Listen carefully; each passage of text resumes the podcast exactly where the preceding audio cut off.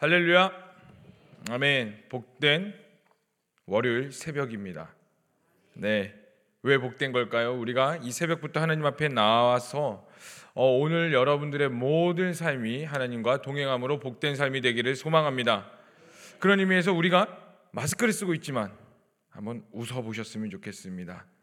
할렐루야. 네, 좋습니다. 마스크를 쓰고 있어서 사실 잘 보이지는 않지만 그래도 웃는 모습이 아름다우십니다. 예, 오늘 우리가 읽은 히브리서의 말씀은 이제 그리스 어, 그 당시의 사람들이 초대교회 사람들이 유대인들과 또 많은 사람들이 그리스도로 교로 개종하였으나 다시 유대교로 돌아가려는 유혹에 직면한 성도들에게 쓴 편지가 바로 히브리서라고 우리는 계속 알고 있습니다. 그리고 물론 누가 썼는지는 모르겠지만 하나님만이 정확히 알고 계시지만 어쨌든 중요한 것은 무엇이냐면 핍박받고 있는 성도들에게 신앙과 믿음을 지키기 위해서 이 히브리서는 계속 믿음을 가지고 있으라고 결국 말해주고 있는데 오늘 우리가 읽은 이 3장의 말씀은 예수님의 우월성에 대해서 말을 해주고 있어요. 특히 이 3장은 이제 모세와 예수님을 비교 대조하면서 어 이제 예수님의 위대하심을 나타내고 있습니다. 그래서 이 3장을 분석해 보면요. 1절부터 6절 그리고 7절부터 19절 이렇게 크게 두 단락으로 나눠서 좀 볼 수가 있을 것 같습니다. 1절부터 6절까지를 이제 모세보다 우월하신 예수님이라는 주제입니다. 한번 따라해 봅시다. 모세보다 우월하신 예수님. 네, 모세보다 우월하신 예수님에 대해서 1절부터 6절까지고 7절부터는 모세 당시에 이제 이스라엘 백성들이 광야에 있었던 그 하나님의 놀라운 일들을 경험했음에도 불구하고 그들이 정작 가나안 땅에 들어가지 못했던 그들의 이스라엘 백성들의 삶과 하나님에 대한 불순종에 대한 결과에 대해서 설명을 해주고 있어요. 그러면서 복음의 진리를 굳게 붙잡으라라고 권면을 해주고 있습니다. 그래서 이 우리가 이 짧은 시간에 1절부터 이 3장의 말씀을 간단하게 살펴봤을 때에 하나님께서 오늘 여러분들에게 주시는 그 키워드가 있을 겁니다. 그것들을 붙잡으시길 바랍니다. 여러분 하나님께서는 우리에게 많은 것들을 통해 말씀하세요. 여러분들이 영으로 깨어 있으셔서 그것들을 캐치하셔야 돼요. 그리고 캐치하시는 수준에서 끝나는 것이 아니라 그것들을 유지할 수 있는 힘을 갖고 계셔야 되는 것입니다. 오늘 이 말씀을 붙잡고 그것들을 유지함으로써 오늘 하루도 승리하시는 성도님들이 되시기를 간절히 소망해 봅니다. 예, 1절은 그래서 이제 3장 1절은 이렇게 말하고 있습니다. 우리 한 목소리로 읽어 보도록 하겠습니다. 시작. 그러므로 함께 하늘의 부르심을 받득한 거룩한 형제들아 우리가 믿는 도리의 사도이시며 대제사장이신 예수를 깊이 생각하라. 아멘. 먼저 우리에 대해 정체성에 대해서 말을 해주고 있어요.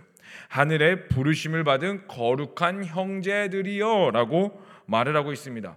성경은 우리의 정체성에 대해서 가장 먼저 명확하게 말을 해주고 있는데 우리의 정체성은 무엇이죠? 말씀에 나온 대로 하늘의 부르심을 받은 거룩한 형제들이라는 것입니다.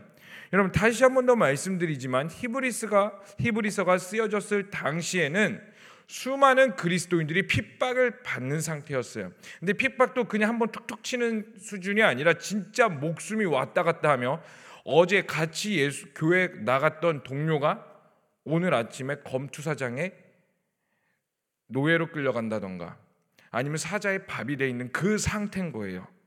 농담이 아니라 진짜 현, 현실 앞에서 내가 핍박받고 죽음을 당할 수 있다는 그 피부를 느끼는 그 상태가 바로 히브리서의 말씀이라는 거예요. 엄청난 핍박을 받고 있는 이 관점을 여러분들이 잊지 마시길 바랍니다. 이 핍박 가운데에서 아무리 우리가 괴롭고 힘들고 고난 가운데 있지만 우리의 부르심은 바로 하나님께 있다는 것을 다시 한번 더 상기시켜 주는 겁니다. 여러분 정말 힘들 때 그것을 극복해 주는 것은 단순한 위로가 아니에요. 무책임한 그냥 금방 잘 될 거야. 괜찮아. 너는 사랑받기 합당해. 이런 무책임한 근거 없는 이야기가 아니라 진짜 위로는요. 그 근본을 건드려 줘야 되는 거예요. 근데 하늘의 하늘의 부르심을 받은 거룩한 형제들이라는 말은 그 근본을 건드려 주고 있는 말인 거예요. 우리의 부르심은 하나님이지 우리가 고난을 당하고 있지만 우리는 비록 하나님께 바로 부르심을 받은 자들이기 때문에 이 시련을 또한 극복하고 이길 수 있다라고 말을 해주는 겁니다. 그 또 그리고 이 말은 우리가 누구를 따라야 되며 어떤 말씀을 들어야 되는지 어디에 귀를 기울여야 되는지도 명확히 말을 해주고 있어요. 그래서 1절 후반부는 이렇게 말하고 있습니다. 사도이시며 대제사장이신 예수를 깊이 생각하라. 아멘이시죠? 네, 이 말씀은 사실 뭐 별 말 내용 설명 안 해줘도 은혜가 되는 문구예요. 은혜가 되는 말씀이에요. 예수를 깊이 생각해라. 근데 그 예수님이 누구냐?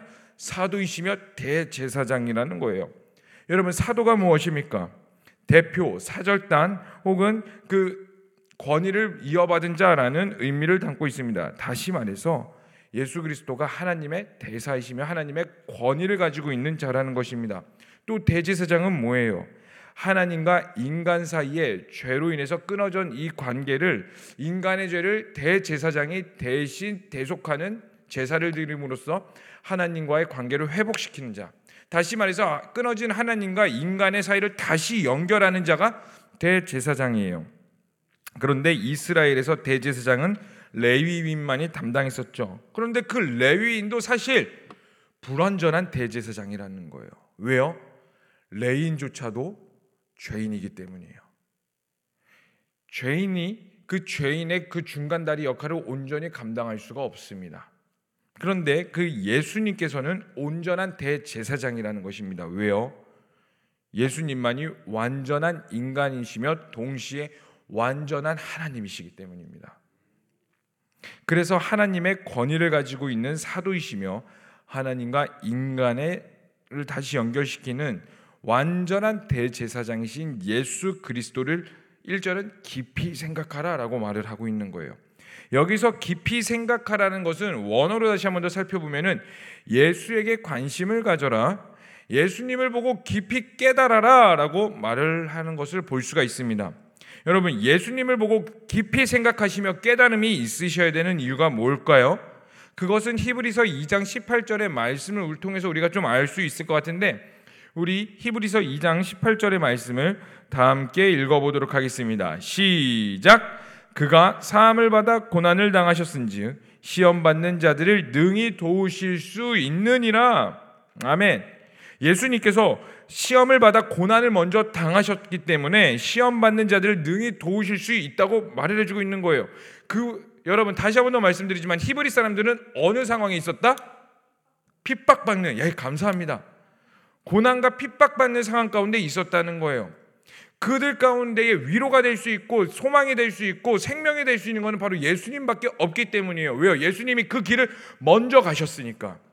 예수님이 그 십자가의 길을 먼저 가셨고 그 십자가의 흘린 피를 먼저 그 골고다 언덕길을 가셨으니까 그 십자가의 그 피를 보면서 우리도 그 길을 갈 수 있는 거예요. 왜요? 예수님이 가셨으니까 그 가운데 위로가 있으니까. 제가 좋아하는 찬양 중에 이런 내용이 있습니다. 우리 함께 손잡고 가세. 혹시 이 찬양 알고 계세요? 우리 함께 손잡고 가세. 이런 찬양이 있는데 이 찬양의 가장 처음 부분에 뭐라고 말하냐면 우리 걸어가고 있는 이 길이 결코 혼자 걷는 이 길이 아니야. 수천 년 동안 세상 곳곳에서 그 길 따른 수많은 자들이 있었으니 너희들이 혼자가 아니라는 거예요. 또 더 나아가서 먼저 예수님이 그 길을 걸어가셨기에 우리도 능히 걸어갈 수 있으며 예수님께서 그 길을 걸어가셨기 때문에 우리 예수님이 우리를 도우실 수 있다는 거예요. 그래서 그리스도인들에게 가장 필요한 것은 바로 진짜 위로인데 그 위로가 바로 예수님이기 때문에 예수를 깊이 생각하라. 여러분, 그러므로 우리가 주목해야 될 것은 예수님의 신분과 역할이에요. 여러분 여기에 집중하셔야 돼요. 오직 예수님만이 하나님의 완전한 대리이시며 예수 그리스도의 십자가가 죄로 인해 끊어진 하나님과의 관계를 다시 회복하는 유일한 길임을 우리가 믿습니다. 사실 근데 우리의 삶도 만만치 않은 것 같아요. 어, 사실 우리도 예수님을 떠날 수 있는 수많은 길이 있습니다. 그리고 우리 우리의 삶을 힘들게 하는 주변의 상황들이 너무나 많아요. 특히 우리 오늘날의 현대인들 어떠세요? 너무 바빠요. 네, 정말 바쁩니다. 백수도 바빠요, 요즘의 삶. 이런 말 있죠. 백수가 과로사한다. 네. 아, 근데 이게 농담이 아니더라고요. 백수도 자기 취미 생활과 뭐 육아와 뭐 여러 가지 하다 보면 쾌해져야 한 6시쯤 되면은 자 그런데 이게 교회까지 넘어와서 봅시다. 주말 되면 어때요? 가족들과 여행도 가고 싶고 특히 교회 봉사하면 주말에 가족 여행은 그냥 아침부터 나와가지고 몸이 부서져라 헌신합니다. 어떤 한 분이 이런 말을 하더라고요. 자녀가 초등학생인데 이 아이 학교에 가면은 친구들이 막 캠핑 갔다 온 막 것들을 자랑한대요. 주말에 나 아빠하고 캠핑 갔다 왔다 막 하면서 사진 보여주면서. 그런데 그 아이는 아빠하고 캠핑을 간 경험이 없대요. 아빠가 주일날 나와서 봉사하느라.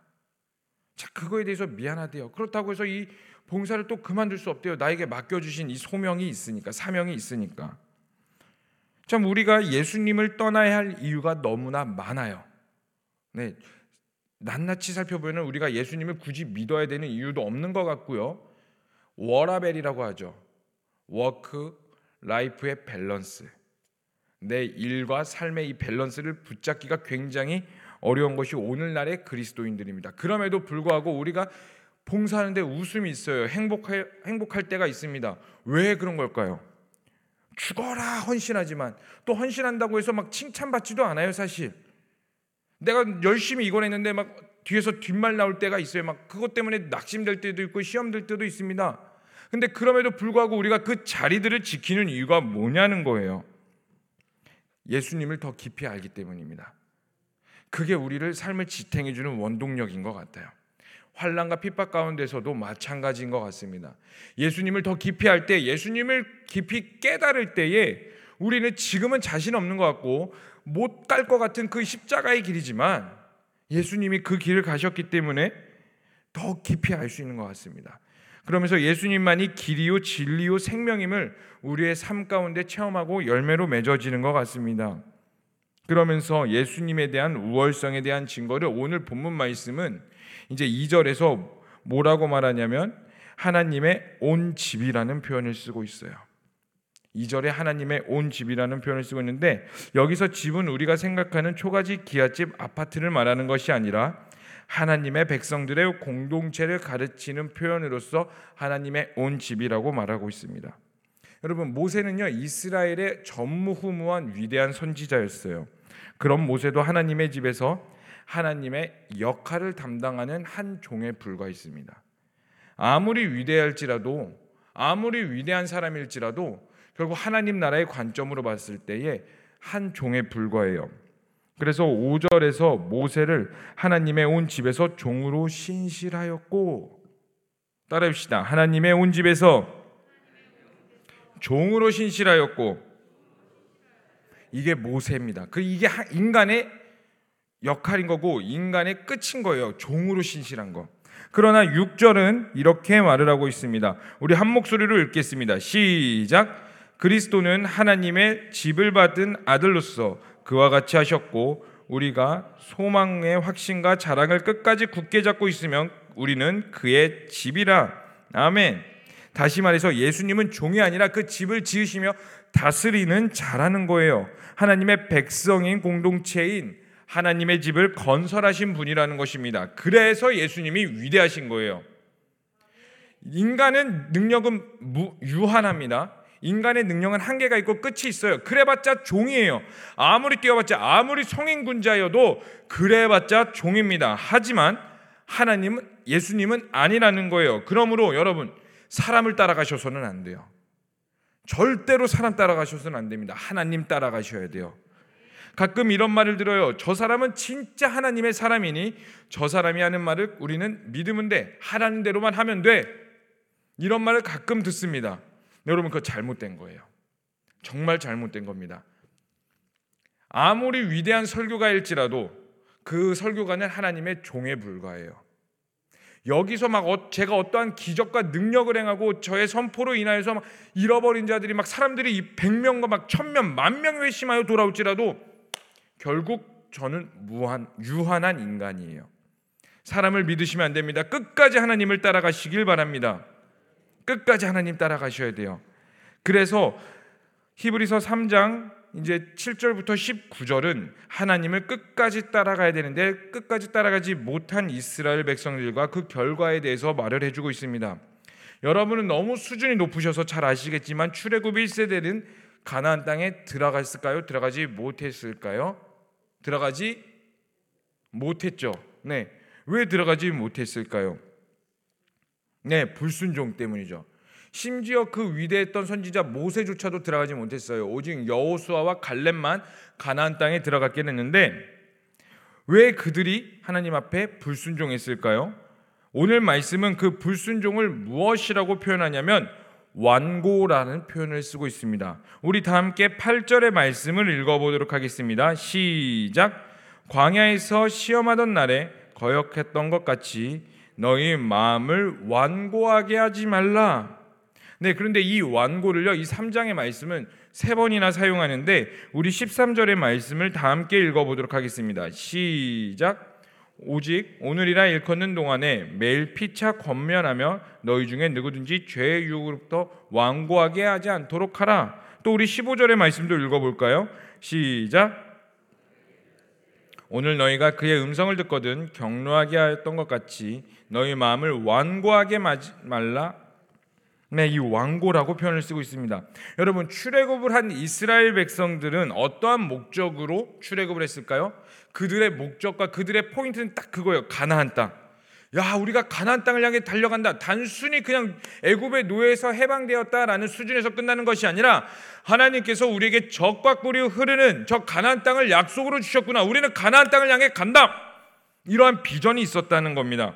그런데 가나안 땅에서 그 출애굽에서 가나안 땅까지 가는 그 광야의 길은 멀고 험난했다는 것이에요. 여러분, 먹을 것도 없었고요. 물도 없었어요. 저희 얼마 전에 부목사님 한 분이 과자를 하나 들고 오셨습니다. 근데 이 과자를 들고 오시면서 이게 만나라는 거예요. 이제 그 그냥 농담으로 이게 만나니 맛있게 드세요 이 수준이 아니라 진짜로 어, 학자들이 모여가지고 이 성경에 나오는 만나를 최대한 비슷하게 과자로 만들었대요. 예, 그것들이 이제 신기하고 먹어봤어요. 이 저희가 먹고 나서 뭐라고 말했을까요? 오 이것이 하나님의 음식이군요. 걸 할렐루야 이러면서 먹었을까요? 먹고 나서 저희는 이런 말을 했어요. 야 이거 불평할 만했네. 어 맛없더라고요. 죄송하지만. 야 이거를 40년 동안 먹으니 당연히 불평하겠구나. 야 나 같아도 불평했겠다. 맨날 맛있는 밥 똑같은 아무리 맛있는 고기 반찬이라도 매일 먹으면 물려요. 근데 이 맛없는 걸 40년 동안 먹는다고 생각해 봅시다. 아, 하나님 주실 거면 조금만 더 맛있게 만들어 주시지.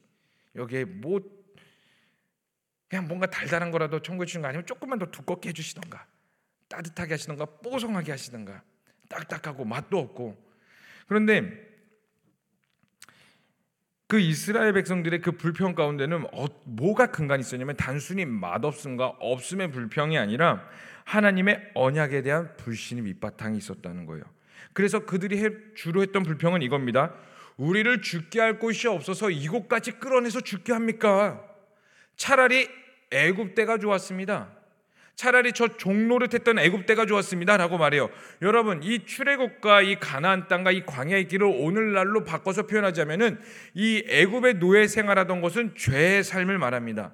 그리고 그들이 향해 갔던 이 가나안 땅은 무엇을 말하냐면 저 안식과 언약 그 언약인 천국을 말하고 있어요. 그리고 그 광야 길은 우리 가운데 하나님으로부터 가는 성화의 과정을 말해주고 있어요. 이스라엘 백성들이 말하는 건 이거와 마찬가지예요. 우리가 예수님을 알았는데 그 천국 가는 그 길이 너무나 험해요. 내가 죽어지고 성령 받은 삶이 너무나 험, 힘들고 어려우니까 나 그냥 옛날의 죄의 모습 그대로 때가 좋았습니다. 나 그냥 술 마시며 흥청망청하며 예수님이 누군지도 모르고 내 멋대로 내 쾌락대로 내 자아가 원하는 대로 내 마음이 원하는 대로 살던 그때가 너무나 좋습니다. 천국은커녕 저 천국을 바라보기는커녕 가난 땅을 바라보기는커녕 그당 내 예전 삶이 좋았습니다. 하나님의 언약에 대한 불신, 하나님께서 말씀하시고자 우리에게 주시고자 하는 그 불신이 돼 있었기 때문에 그 광야의 삶의 모든 것들이 불평이었던 거예요. 왜 우리를 여기서 죽게 하느냐? 차라리 애굽의 생활 때가 더 좋았다. 여러분, 우리의 삶은 어떻습니까? 하나님을 부정하며 교환해서 상처받았다고 하나님께서 내 기도를 들어주지 않으셨다고 하나님께 불평하며 하나님의 그 언약을 바라보기보다는 그 하나님께서 행하신 모든 것들을 부정하며 살고 계시지는 않으세요? 나 조금 힘들다고. 나 조금 핍박이 있다고. 그런 우리에게 오늘 말씀은 뭐라고 말씀하시냐면 완고하지 말라. 완고하지 말라라고 말해요. 다시 말해서 하나님께 순종해라. 그래서 19절은 이렇게 말하고 있습니다. 우리 다 함께 읽어 보도록 하겠습니다. 시작. 이로 보건대 그들이 믿지 아니함으로 능히 들어가지 못한 것이라. 그들이 가나안 땅에 들어가지 못한 이유는 그들이 불평함으로써 하나님이 그들을 야 내가 너 찍는다. 야 내가 너의 모든 삶은 저주다. 미워하셔서 아니라는 거예요. 그들의 삶에 저주 내리셔서 아니라는 거예요. 그들이 가나안 땅에 들어가지 못한 이유는 그들이 믿지 않았기 때문이라. 다시 말해 볼까요? 그들이 완고했기 때문이다. 그들이 하나님의 언약으로부터 온전히 순종함으로 나아가는 것이 아니라 그들의 마음 그대로 강팍함으로 완고함으로 하나님께 나아가지 못했다라는 것을 말해주고 있습니다. 그러므로 히브리 사람들에게 핍박을 받고 있는 성도들아, 핍박을 받고 있는 하나님의 백성들아, 오늘날을 살아가고 있는 그리스도인들아, 우리의 삶에 비록 핍박과 어려움이 있을지라도 언약을 놓지 마. 너희가 믿는 예수님은 너희가 예배하는 그 하나님은 그 아무리 위대했던 모세보다도 더 뛰어나시며 크시며 너희의 정체성은 하나님으로부터 부르심을 받은 거룩한 종들이기에 너희는 오늘 하나님을 더 깊이 생각하며 나아가야 돼. 그 믿음을 끝까지 지켜야 된다는 거예요. 완고하지 말라. 사랑하는 성도님들, 우리 예수님은 그 누구보다 뛰어나시며 세상을 만드시며 모든 것들의 주인 되십니다. 아무리 힘든 일이 있어도 그 하나님을 끝까지 쫓아가시기를 소망합니다. 완고함이 있다면 단 1%의 완고함이 있다면 그것마저도 버려버리시기를 소망합니다. 여러분들을 위해 푸세요. 그 완고함을 여러분들을 위해 푸시길 바랍니다. 자존심을 내려놓으시고 하나님께 순종하시길 바랍니다. 예수를 깊이 생각하시길 바랍니다. 예수를 깊이 깨달으시길 바랍니다. 이것이 우리가 올바로 살아가는 방법이에요. 우리가 하나님 앞에 우리를 위해서 여러분들을 위해서 왕감을 풀어보시고 온전히 하나님께 붙들림 받는 삶을 여러분들이 오늘 사시기를 진심으로 소망합니다. 그래서 우리가 함께 좀 기도했으면 좋겠습니다. 하나님, 우리가 이 땅 가운데서 완고함을 풀고 하나님의 말씀대로 온전히 살기를 소망합니다. 그런데 그런데 하나님, 나는 너무나 연약합니다. 오늘도 내 주어진 삶 가운데 때로는 불평과 짜증과 분노도 있습니다. 하지만 이런 날을 불쌍히 여겨 주시고 완고함을 풀어 주시고 하나님의 사람이 되게 하여 주시옵소서. 오늘도 말씀으로 승리하게 하여 주시옵소서. 성령님 보내주시옵소서 성령 충만케 하여 주시옵소서라고 이 시간 우리 다 함께 주여 한번 부르시며 간절히 기도하겠습니다 주여 하나님 이 시간 우리가 주님께 간절히 기도하며 나아갑니다 하나님 하나님 히브리서에 이 나오는 이 사람들 정말 핍박과 어려움 가운데 있어서 예수님을 떠나야 되는 이 모든 상황 가운데 있었던 이 모든 사람들에게 모세보다 뛰어나신 예수 그리스도를 설명하시며 그 우리의 부르심은 하늘로부터 왔음을 다시 한 번 더 상기시켜 주시며 끝까지 우리가 주님을 믿으라고 권면하고 있는 말씀 앞에 우리가 순종합니다. 나의 완고함을 풀어버리고 나의 불순종과 나의 분노과 짜증과 모든 악한 것들을 예수 그리스도 앞에 죽어버리고 이제 하나님 앞에 다시 한 번 더 순종하며 나아갑니다. 하나님 내가 죽었을 때 예수님만이 드러나게 하여 주시옵소서. 내가 죽었을 때에 하나님 앞에 순종함으로 나아갈 때에 나를 붙잡아 주시고 오늘 하루에 승리가 있게 하여 주시옵소서. 나는 죽지만 영적인 승리가 있길 소망합니다. 나의 삶은 힘들지만 나의 삶에는 피가 흘림이 있을지 라도 내 영은 기뻐하며 주님을 찬양케 하시고 내 영으로 소생케 하여 주시옵소서. 승리가 있게 하여 주시옵소서. 오늘 하루도 하나님과 동행함으로 기쁨이 있게 하여 주시옵소서. 하나님과 동행함으로 만족함이 있게 하시옵고 오늘 하나님과 동행함으로 생명이 있게 하여 주시옵소서. 하나님 여기 있는 모든 자들 가운데 성령으로 기름 부어 주사 우리의 능력으로 나아가는 것이 아니라 우리의 힘으로 나아가는 것이 아니라 자존심과 나의 마음으로 나아가는 것이 아니라 온전히 성령으로만 나아가게 하여 주시옵소서. 성령으로만 나아가게 하여 주시옵소서. 성령으로 인도하여 주시옵소서. 하나님 우리를 불쌍히 여겨 주사 충만케 하사 주님의 뜻에 온전한 초점이 있게 하시고 주님의 뜻에 모든 것들이 있게 하여 주시옵소서. 감사합니다. 주님 오늘 이 새벽에도 주님께 예배하며 기도할 수 있게 주심에 감사합니다. 주님만을 신뢰하며 나아갑니다. 이 모든 것을 믿고 주님 앞에 나아갑니다. 하나님, 우리 삶 가운데에 우리의 정체성은 하나님의 백성을 잊지 않게 하시옵소서. 그리고 우리가 예수를 더욱더 깊이 생각하게 하시옵소서. 나의 완고함과 나의 생각과 나의 모든 것들을 풀어버리시고 오직 하나님 앞에 나아갈 때에 하나님 오늘 나의 삶은 피곤하고 공고하였을지라도 내 영은 기뻐 소생케 하시며 성령님과 동행했을 때 생명이 있음을 깨닫게 하여 주시옵소서. 하나님 이 시간 우리가 더욱더 하나님께 울부짖습니다. 기도합니다. 마땅히 기도할 것들을 생각나게 하시고 하나님 앞에 엎드리며 나아갈 때에 하나님의 뜻이 온전히 이루어지게 하시고 승리가 있게 하여 주시옵소서. 하나님으로 인해 만족감이 있게 하여 주시옵소서. 주님께 모든 걸 맡겨드리며 살아계신 예수님의 이름으로 기도합니다. 아멘. 주여, 주여, 주여. 하나님 이 시간 우리가 주님께 다시 한 번 더 엎드리며 나아갑니다. 하나님, 하나님 우리에게 성령을 부어 주시옵소서. 하나님 우리에게 주님의 나라와 주님의 뜻이 있을 수 있도록 나의 왕관을 풀어지게 하시고 나의 정체성을 다시 한번 더 깨닫게 하시고 성령으로 말미암아 충만히 임하게 하여 주시옵소서.